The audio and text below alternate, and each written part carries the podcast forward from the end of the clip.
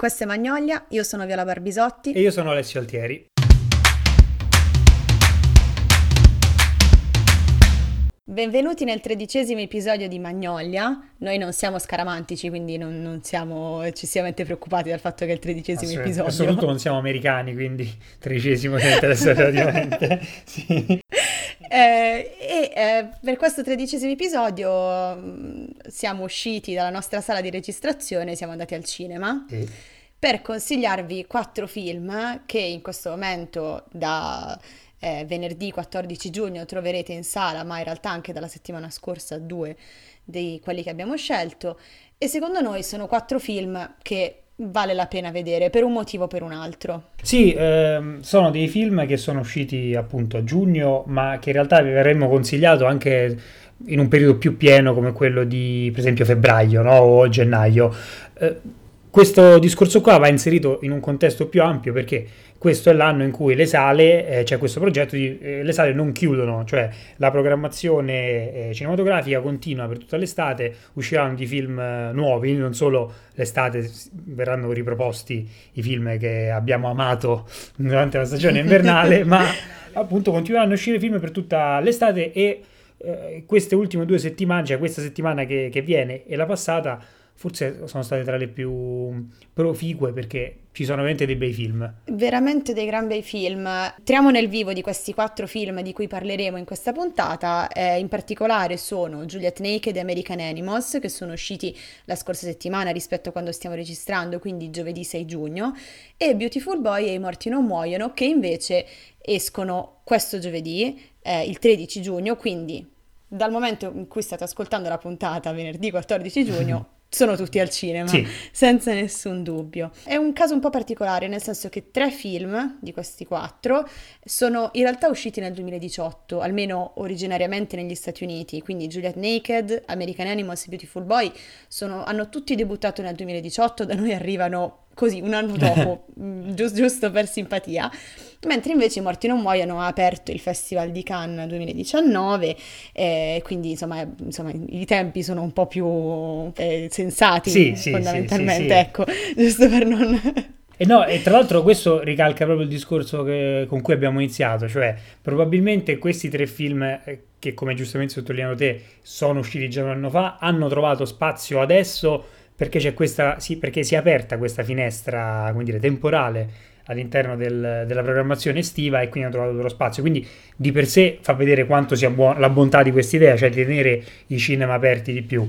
D'altra parte, ripetiamo che comunque questi film qua erano dei film che eh, sarebbero stati di assoluto interesse comunque. Esatto, anzi partiamo dal primo film che abbiamo visto che è Juliet Naked, sì. eh, diretto da Jesse Perez e tratto da un bellissimo romanzo di, di Nick Corby che come tutti gli altri film tratti dai romanzi di Nick Corby, bene o male è un bel film. Eh sì, Conferma C'è questa sua capacità. Conferma quest'aura magica che ha Nick Corby. Noi abbiamo provato a, a, spiegare un po' che cosa provocasse il fatto che i film tratti da Nick Corby o comunque di cui lui ha curato la sceneggiatura eh, fossero, fossero così carini.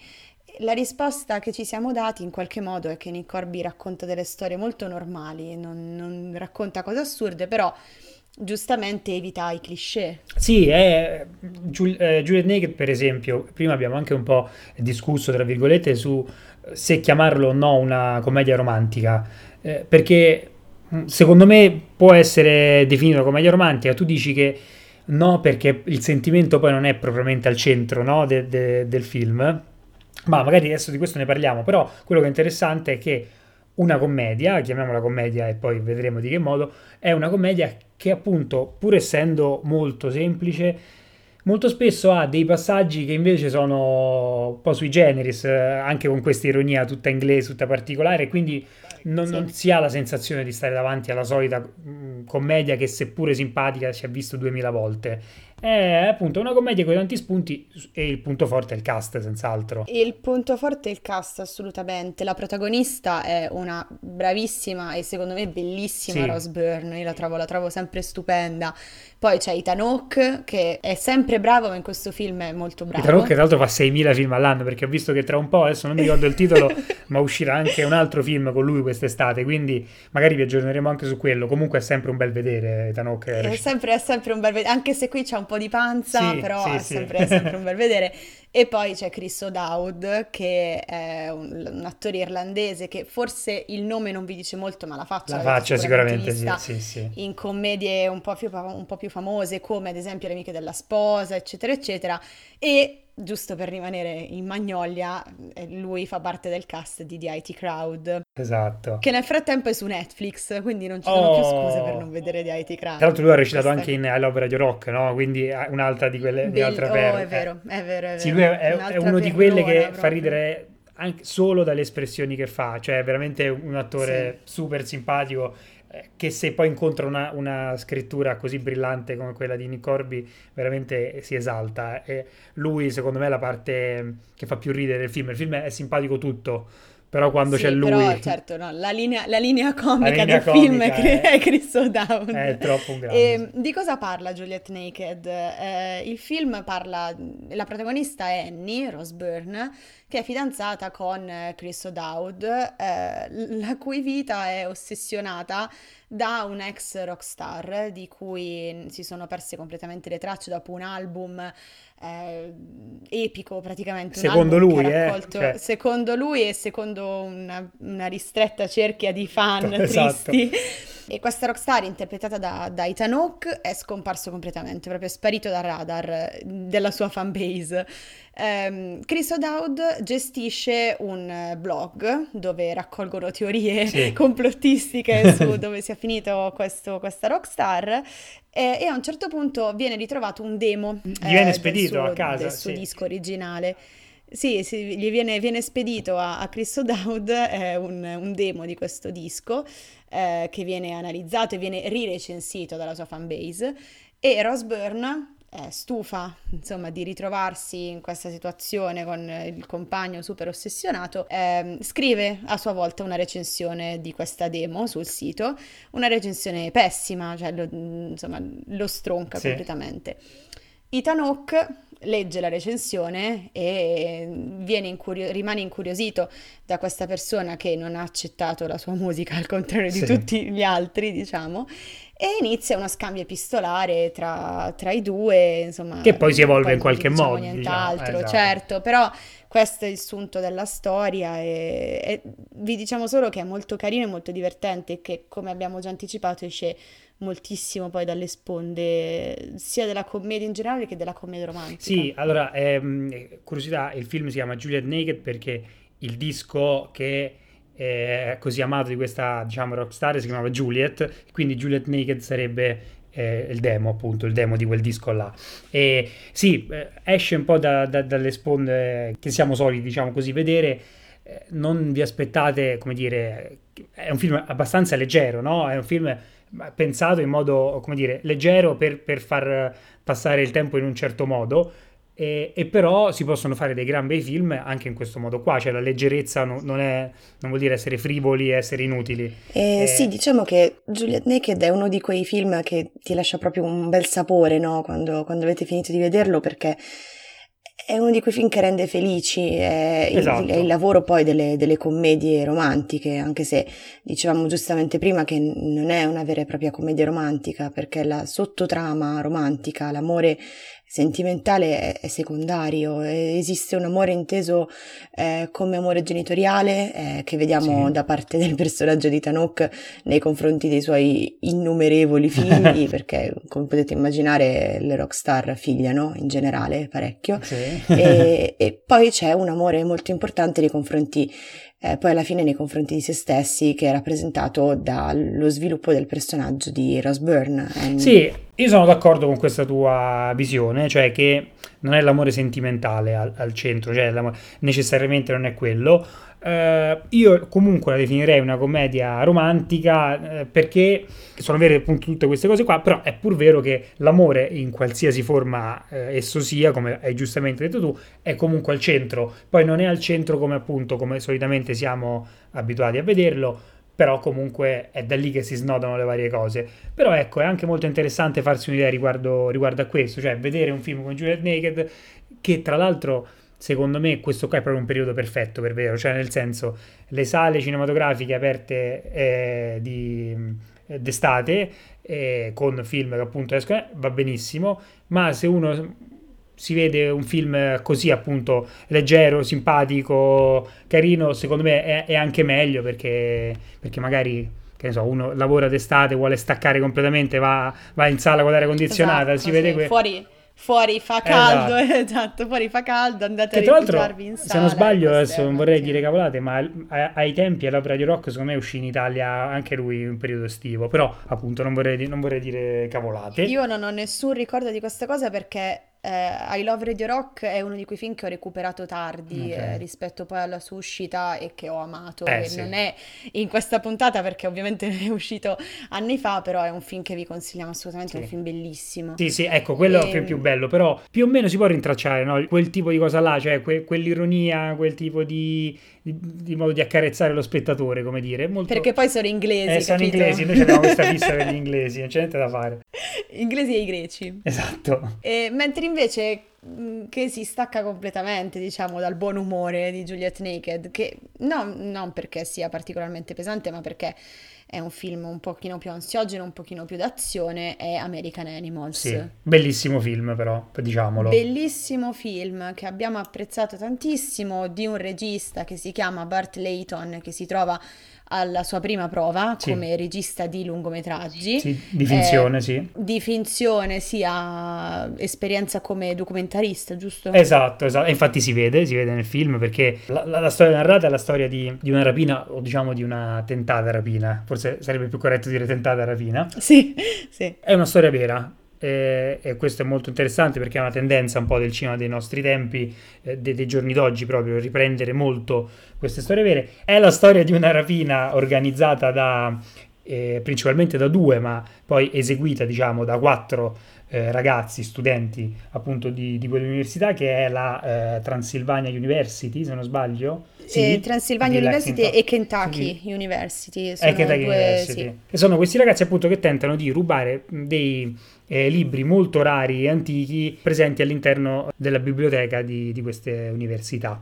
Eh, al fatto ah, che è una storia vera, il regista sapientemente, in modo anche, come dire, frizzante, perché aggiunge un po' di brio alla cosa, presenta anche i veri personaggi, cioè noi vediamo il film di finzione eh, con gli attori che fanno i personaggi e poi le reali, pers- le reali persone e anche le loro famiglie che hanno vissuto questa esperienza che eh, sono proprio classicamente davanti alla macchina da presa a rispondere a alcune domande e a dire com'era andata, il che lo rende veramente molto particolare. Molto particolare soprattutto perché la dichiarazione di intenti arriva fin dall'inizio, cioè appare la classica scritta, quelle, quelle dei film tratti da una storia vera, no? Questo film è tratto da una storia vera. Il film inizia dicendo questo film non è tratto da una storia vera, Esatto. è, è una storia vera. Sì. Tant'è che eh, all'interno del film ci sono proprio delle interferenze poi dei veri eh, protagonisti mh, di questa, di questa tentata rapina eh, nei confronti della scena dove interagiscono con gli attori che li interpretano e Sì. il cast è molto interessante, soprattutto c'è un Ivan Peters eh, che soprattutto i fan di American Horror Story riconosceranno, che è molto molto bravo in questo film e che a un certo punto parla proprio eh, tranquillamente con eh, l'uomo che sta interpretando, Sì. dice ma sono andate veramente così le cose? E insomma è, è molto molto interessante questo tratto del film e E poi c'è il nostro amato Barry Keon che insomma... che noi siamo, siamo molto felici di vederlo lavorare perché... Eh, Esatto. Barry Perché- Keon è, l'attore per esempio del sacrificio del cervo sacro, quel ragazzo con quella faccia diciamo molto particolare. con quella faccia stranissima inquietantissimo che però Eh, ad esempio, vedrete anche in un paio di episodi di Chernobyl, Sì. di cui abbiamo parlato la scorsa settimana, la serie evento praticamente di questi ultimi mesi, eh, e che anche lui nel film fa una parte, secondo me, un po' meno ispirata rispetto a Ivan Peters. Ah, tu che dici, pensi, io avrei, io avrei più- detto più, io avrei detto meglio lui. Meglio lui? Avrei detto così io, eh, perché non so, mi sembra che riesca. Lui fa un, fa un personaggio meno estroso, no? Eh, Sì. e un po' più chiuso in sé, eh, anche quello un po' più difficile da, da decifrare alcune cose, cioè motivaz- la motivazione che lo spinge a fare questa rapina o presunta tale. E mi sembra che con alcuni suoi gesti, ecco, per esempio, abbiamo fatto il. abbiamo parlato nella scorsa puntata eh, della pessima performance di Miley Cyrus Sì. che quando la drammaticità eh, de- della puntata di Black Mirror aumentava non ha saputo come dire, tenere il passo con quello che, che avrebbe dovuto, dovuto fare e invece di fare aumentare la drammaticità l'ha fatta diminuire facendoci anche un po' ridere per alcune sue cose e invece lui mi sembra che più si andava nel profondo come dire, dell'anima di, di- di questa persona barra personaggio e più lui anche semplicemente con dei gesti ci riusciva a far capire il, il dramma interiore, perché la cosa molto interessante di questo film è che mentre all'inizio ci sembra di assistere alla al classico film della rapina dove eh, stanno organizzando meticolosamente il colpo e quindi c'è anche questa fase molto eh, che ti carica, diciamo, no? come tutte le Sì. fasi di preparazione del colpo. Però un secondo dopo si capisce subito dove eh, si andrà a parare e non è il discorso non è più se andrà a finire male o meno, ma è quanto andrà a finire male, credo Quanto andrà dire. a finire male. Perché è sì, subito esatto. evidente che sono de- veramente degli scappati di casa, nel senso che, sì, che per fare una cosa del genere c'è bisogno di una preparazione reale, cioè che non ci si può improvvisare ladri di oggetti certo, di non si, valore. può, non si può cercare su Google come fare la rapina perfetta e Esatto. aspettarsi di trovare i risultati. O vedere tanti Tant'è film. Che, to- tant'è che preparando la puntata eh, il mio commento è stato che io per tutto il film avevo l'ansia per loro, eh, l'ansia di non essere io abbastanza preparata per la rapina. Esatto. Cioè, eh, vi, vi- vi comunica veramente questa sensazione di inadeguatezza, proprio voi, come se foste Sì, sì. lì ed è, no, è- è- però in generale è molto divertente. È molto E parlando di bello. cast, nel cast c'è anche ehm, un attore che io non mi aspettavo, insomma, riuscisse a regalarci una performance così interessante, che è Blake Jenner. Ehm, mi spiego, Blake Jenner è partito da Glee, la serie Glee, e nel frattempo ha partecipato a delle commediole tipo di Joe Seventeen, ehm, e, e invece secondo me in questo film è, è un personaggio molto interessante, inter- interpreta uno sportivo, ragazzo Mhm. di buona famiglia, eh, e- e però ha un'intensità che, che non mi aspettavo, quindi in generale il cast è molto molto buono. Poi c'è Undoud, eh, che abbiamo visto recentemente in Indian's May Tale. È, è un, un buon film con un buon cast. E Sì. La cosa divertente però è che questo film negli Stati Uniti è stato vietato ai minori di 17 anni, e, con la motivazione che è presente linguaggio scurrile, uso di droghe, materiale sessuale, che sinceramente io tutto sto scandalo non l'ho visto. No, direi, direi proprio di no, direi proprio di no. Ecco. E, Vabbè. no, la cosa che sottolineerei, abbiamo detto che è un film con un bel cast, è un film anche divertente e un film anche adrenalinico in alcuni tratti, no? Sì. Eh, la cosa però bella secondo me è che c'è questa sottotrama, cioè il fatto che lo rende un film eh, direi anche abbastanza importante, cioè proprio un bel film, questa, queste due sottotrama secondo me, cioè una è il rapporto con la finzione, appunto loro che per prepararsi alla, alla rapina vedono film, cioè che in generale non riescono tanto a capire fino a quando eh, può finire il confine del ok sì stiamo per fare una cosa figa con stiamo effettivamente infra- infrangendo delle, delle leggi perché si sentono di vivere un po' in un film probabilmente si sentono di stare per fare appunto una- un qualcosa di, di action ecco. E quindi questo rapporto di questi ragazzi di questi giovani americani con la realtà barra finzione è molto interessante. E poi in generale la come dire, la vita americana de- dei giovani americani che viene rappresentata. Questi qua sono dei, dei giovani piuttosto annoiati che fanno una cosa così grave, perché appunto è un reato piuttosto grave quello di rubare manuali antichi, probabilmente semplicemente per, per, noia, per provare qualcosa di, di, eccitante, per dare una scossa alla loro vita. Sì, sì, per uscire un po' da, da questa noia suburbana poi, no? Cioè tutti e quattro si sentono un po' costretti dalle loro vite. Nessuno dei quattro poi ha una vita particolarmente brutta, sono tutti ragazzi no. molto normali, di buona famiglia, insomma, sì, vabbè, tutti hanno i loro problemi come certo. sempre nella vita, però insomma, quattro ragazzi assolutamente normali eh, e, e la cosa cosa interessante di questo film è che proprio per il fatto che è tratto da una storia vera, non c'è stato bisogno di creare eh, delle grosse motivazioni, perché forse non c'era una grossa motivazione, come dicevi giustamente tu, la motivazione era solo una sorta di, di, bisogno di sperimentare qualcosa di diverso e di sentirsi più importanti poi di quello che, che effettivamente erano, no? di sentirsi eh, uomini d'azione. Sì, e, e poi è un film che ci mette ancora una volta di fronte al fatto che certe volte nella realtà vera, se così possiamo chiamarla, le cose succedono mi vorrebbe dire che le cose succedono e basta, cioè prendono delle, delle pieghe, gli avvenimenti e poi capita che l'impensabile possa in qualche modo avvenire o che si tenti di realizzare l'impensabile, diciamo così. È, è un film che, che, fa riflettere anche molto, molto su questo, devo dire, e per questo è un film super consigliato. Io credo, tra l'altro, appunto, questo, ripetiamolo, è un film che è già da una settimana in sala ma credo rimarrà ancora un po' perché è vero, le sale saranno aperte tutta l'estate, ma questo qua è un film importante, credo che un po' rimanga perché è uno dei migliori comunque che uscirà in tutta l'estate, quindi, sì. quindi direi assolutamente sì, siete ancora in tempo e vi consigliamo assolutamente di, di andarlo a vedere. Di non perderlo per nulla al mondo.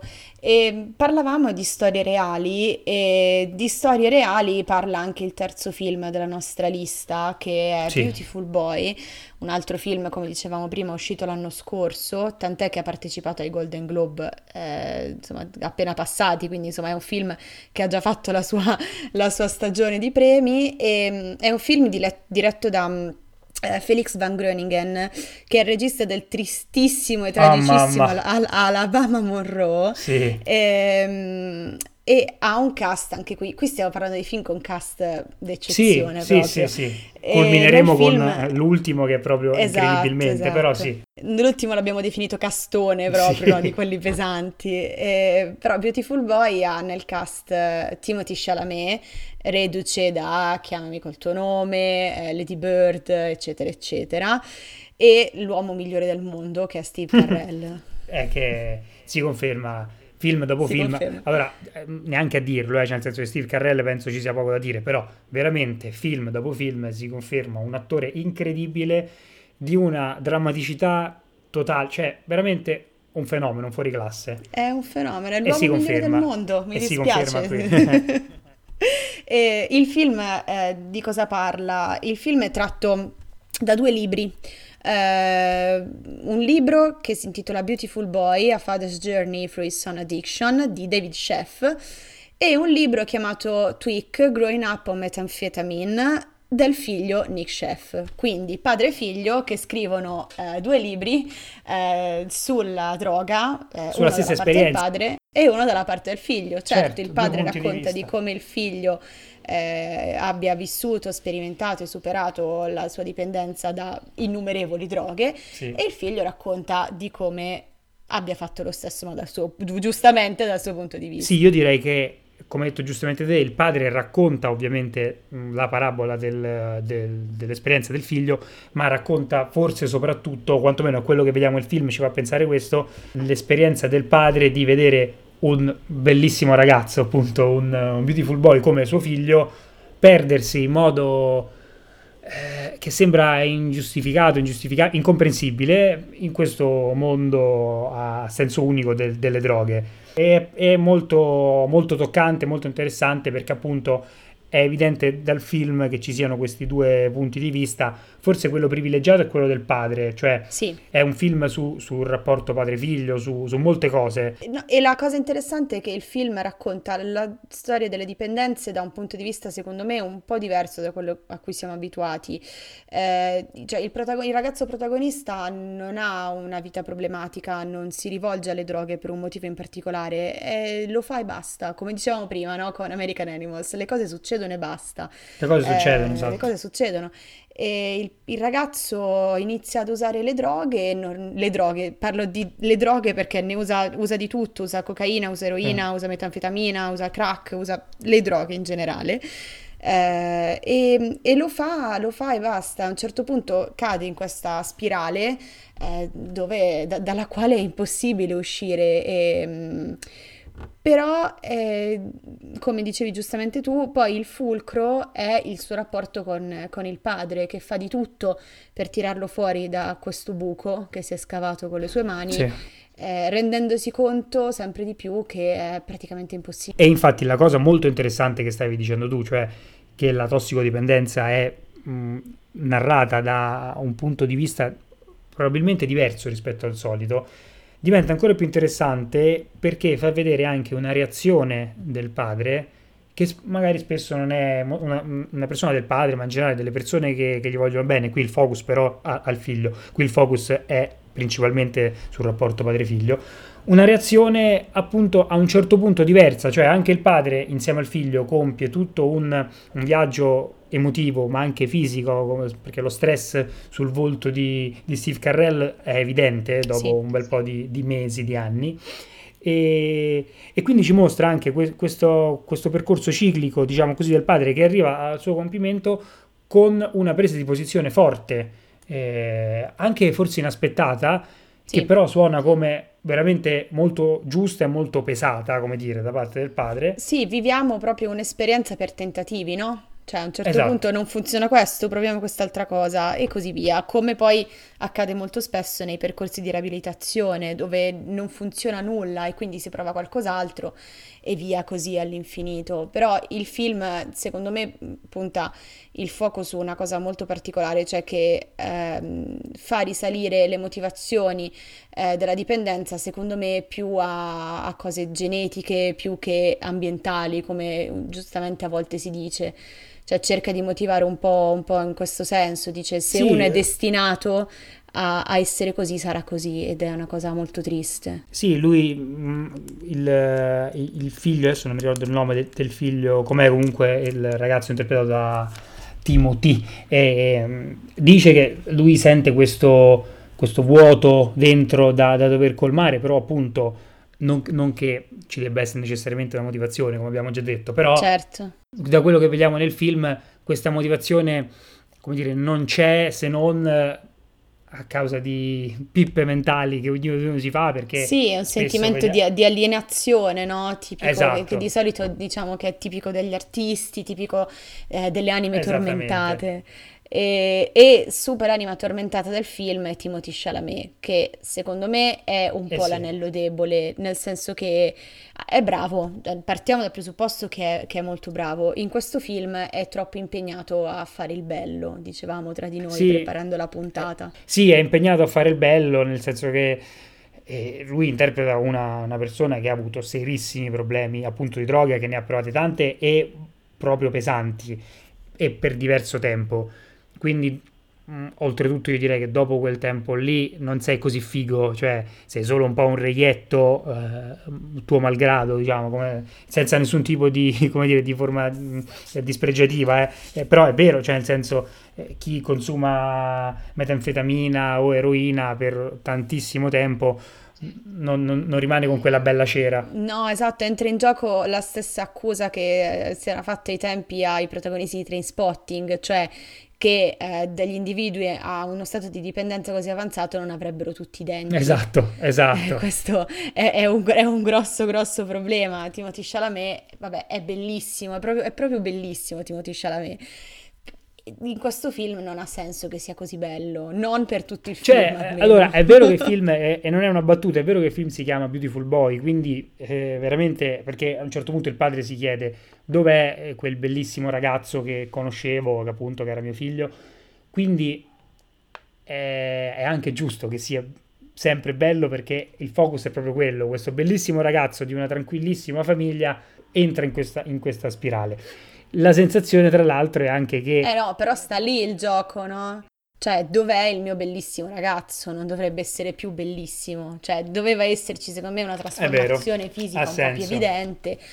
Eh, detto questo, però, eh, ho notato un, un, impegno da parte di Chalamet eh, nel manifestare i sintomi eh, della crisi d'astinenza, sì. cioè a un certo punto smascella, che sì. è un termine scientifico, no, però digrigna, digrigna i denti in maniera visibile, che è una cosa che in realtà lo fa un po', un po di nascosto, no? Come farebbe poi un drogato in crisi d'astinenza. Sì, sì, Secondo sì, me sì, questo è un tocco. No, ma infatti è bravo. Mm, è un tocco molto interessante. Infatti, allora, che è bravo l'abbiamo già detto, a me dà l'idea che comunque lui non vedeva l'ora di avere il ruolo del drogato, ecco, come dire, nel senso perché sono uno di quei ruoli che spesso no, ti, ti, portano a fare un certo tipo di prova, però per, per fare un esempio, a me è venuto in mente un altro film abbastanza recente che tratta di dipendenza di, di droga, in quel caso anche di alcolismo, in modo un po' diverso, che, si chiama, che è Don't Worry di Gas Van Sant, un film bellissimo. Sì. E lì c'è Joaquin Phoenix, sì. che è proprio un altro livello, cioè se parliamo da un punto di vista prettamente recitativo, eh, lì Joaquin Phoenix, ecco, magari Timothy Chalamet avrebbe potuto un attimo guardare quel tipo di Mm, di prova attoriale lì e cercare di, di, di prendere qualcosa perché, esatto, esatto. perché lì siamo proprio su livelli estremi lui ovviamente ci potrà arrivare è giovane però ecco la differenza dovendo paragonare due interpretazioni simili esatto no ma poi viene in mente anche eh, per dire eh, Requiem for a Dream no? dove un altro bellissimo come Jared Leto e un'altra bellissima poi come Jennifer Connelly sì. si sono poi trasformati in realtà in uh, due eh, totalmente sì, drogati. Jared Leto... Jared Leto non ti piace, in Requiem for a Dream è molto bravo però. Non lo so, a me mi sembra sempre un po' eccessivo. Ammettilo. A me sembra sempre un po' eccessivo lui, cioè sempre un po' Vabbè. eccessivamente sopra le righe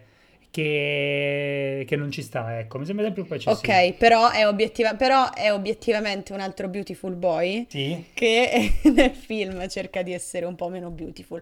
Comunque questo è un discorso a parte, questo film eh, che, che, è al cinema in questo momento noi ve lo consigliamo perché è molto forte, cioè è un film che vi lascia un po', un po critici, diciamo, sì. dal punto di vista del dramma, però è, è, un bel film, è proprio un gran bel Ma film. d'altronde se avete visto, per chiudere, se avete visto Alabama Monroe, eh, voglio dire, sapete già cosa questo regista vi può, vi può sottoporre, ecco, Alabama Monroe era un film tristi- molto bello anche quello, ma tristissimo, forse uno dei film più tristi che io ricordi. Tra l'altro... Un film molto tristissimo, molto tristissimo. E tra l'altro a livello di immagini eh, mi, me l'ha ricordato per, per, diverse cose, cioè ha uno stile registico già riconoscibile.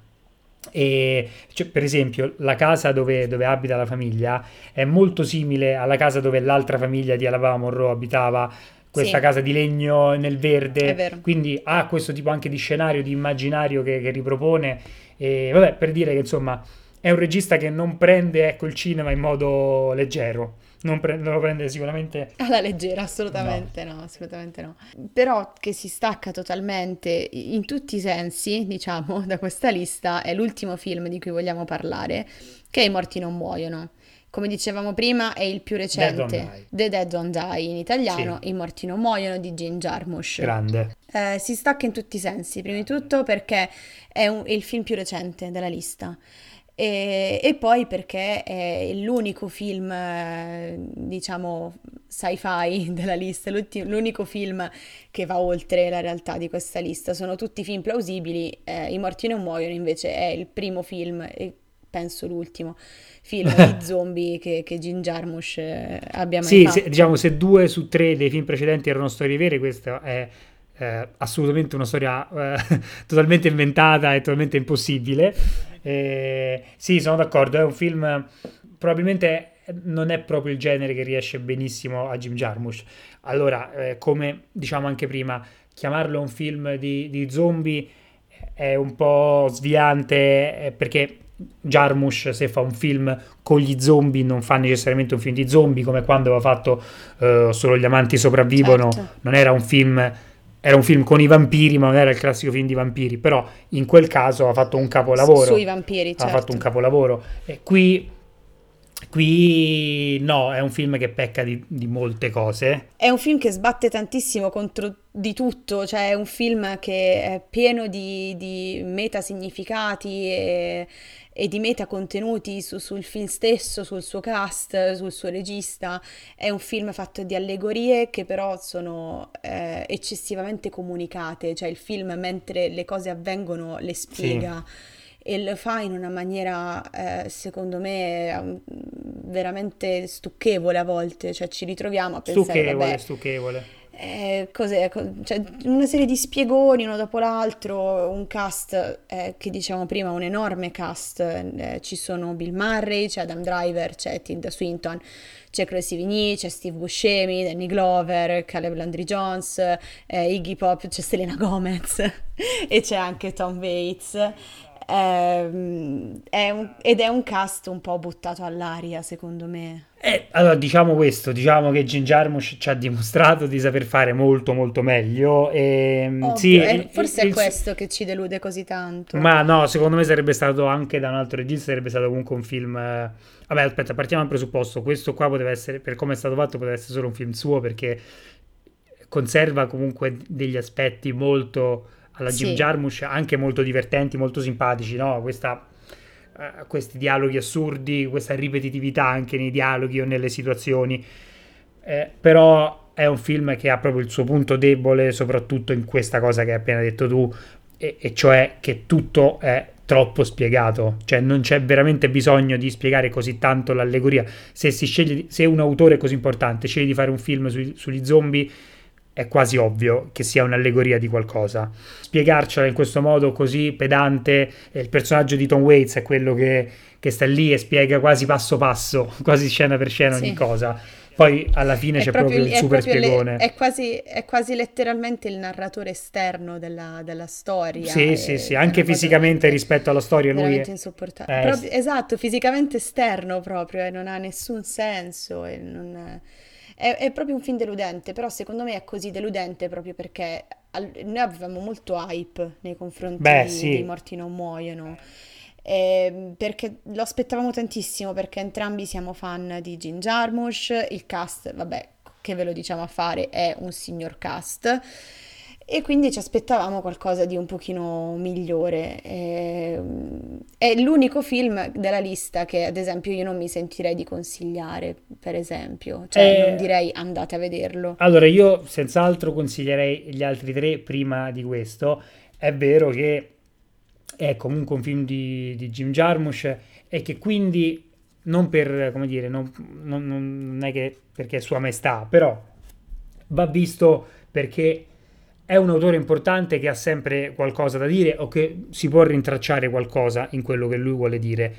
In questo film probabilmente molto meno che, che in altri, però chi lo sa, chi lo sa, magari eh, c'è qualcuno eh, che verrà particolarmente rapito da, da questa storia è un po' complicato, sinceramente. Beh, magari sì, magari sì, magari sì. Siamo, siamo disponibili alla, alla, discussione, però io penso che in generale eh, insomma sia abbastanza comprensibile sia, sin dalla prima visione del perché sai, noi sì, siamo così. Sai qual è il fatto? Secondo me molti film di Jarmusch hanno sono delle piccole chicche come possono essere i racconti di, di Carver, no? Che uno li legge e dice sì vabbè, quindi poi dopo in realtà ti rendi conto che c'è tantissimo.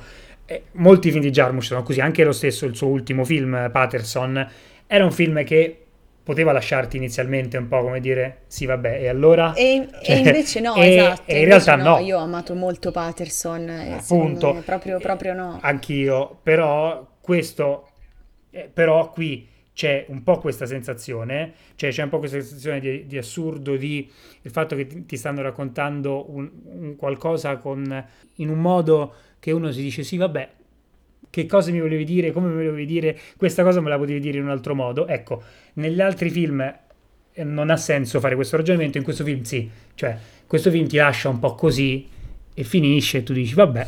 Torno a casa a e mi guardo ma... Patterson o solo gli amanti sopravvivono. Esatto. E... Eh, comunque, in ogni caso, eh, come dicevamo, i primi tre film della lista, Juliet Naked, Beautiful Boy e American Animals, li super consigliamo. I morti non muoiono, un po' meno, ma nel dubbio, per fare un piacere ad Alessio e a Jim Jarmusch, andate a vedere. esatto. Allora, in chiusura, dopo avervi consigliato questi film, eh, volevamo fare una piccola precisazione, cioè noi l'altra volta avevamo lasciato promettendovi una puntata monografica su Refn, eh, però mh, mm, visto che la serie, la sua prima serie eh, che uscirà, che, es- che è uscita su, su Amazon, To All To The Young, aveva un embargo che non ci permetteva di parlarne, noi come già abbiamo detto abbiamo visto due episodi e come sì. dire possiamo dire che è una serie che va, va vista assolutamente, poi esatto, anche lì può sì. piacere o meno, però, eh. Eh, però c'era un embargo che eh, ci, ci, limitava al parlarne, quindi abbiamo deciso di spostare la puntata su Ref nella settimana prossima, così che oltre a parlare della sua produzione di film molto vasta, tra l'altro, abbastanza vasta, potremo parlare in modo mh, completo anche della, della serie, sì. perché insomma è la sua prima serie, è una serie tra l'altro strutturata in modo molto particolare e quindi... È una serie molto molto strana, esatto, dal punto di vista del, della, della, struttura, sono 10 episodi da 90 minuti l'uno, giusto? Eh sì, quindi una cosa quasi mai vista, diciamo, nel, nella, nella, nella esatto, televisione. sono 10 film che escono, bam, in blocco. Quindi è, è, una cosa di cui volevamo parlare con, con tutta la libertà di cui sì, potevamo parlare sì. e quindi abbiamo voluto rimandare di una settimana, però è in arrivo. È in arrivo, ce, in arrivo. ce l'abbiamo pronta, ci stiamo preparando, è in arrivo e sarà bellissimo. E avremo ospite tra l'altro Ryan Gosling per parlare di Drive. Certo, no. certo. che, però, che, però, si è portato Eva Mendes perché eh sì, purtroppo se l'è portata, ho detto vabbè portatela Detto questo, noi vi rimandiamo alla prossima puntata che appunto sarà su Refne, quindi imperdibile perché è un grandissimo. Sì. Questo era Magnolia. Io ero Viala Barbisotti. E io ero Alessio Altieri.